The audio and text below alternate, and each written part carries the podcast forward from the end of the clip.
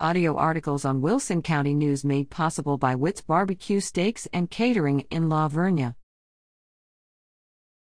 What's Frontier missing? Communication. Editor: I'm aggravated with Frontier Communications. They left me without phone equipment for 41 days. I'm 80 years old and use a walker. If I fell, what would I do? My phone went out March 10th. I called several times on my mobile phone and spoke to some very nice people who told me it would be addressed. But nothing happened. Finally, I told them I'd wait 41 days to pay my bill and wouldn't pay for the 41 days I'd been doing without service. It wasn't any time at all before they sent someone.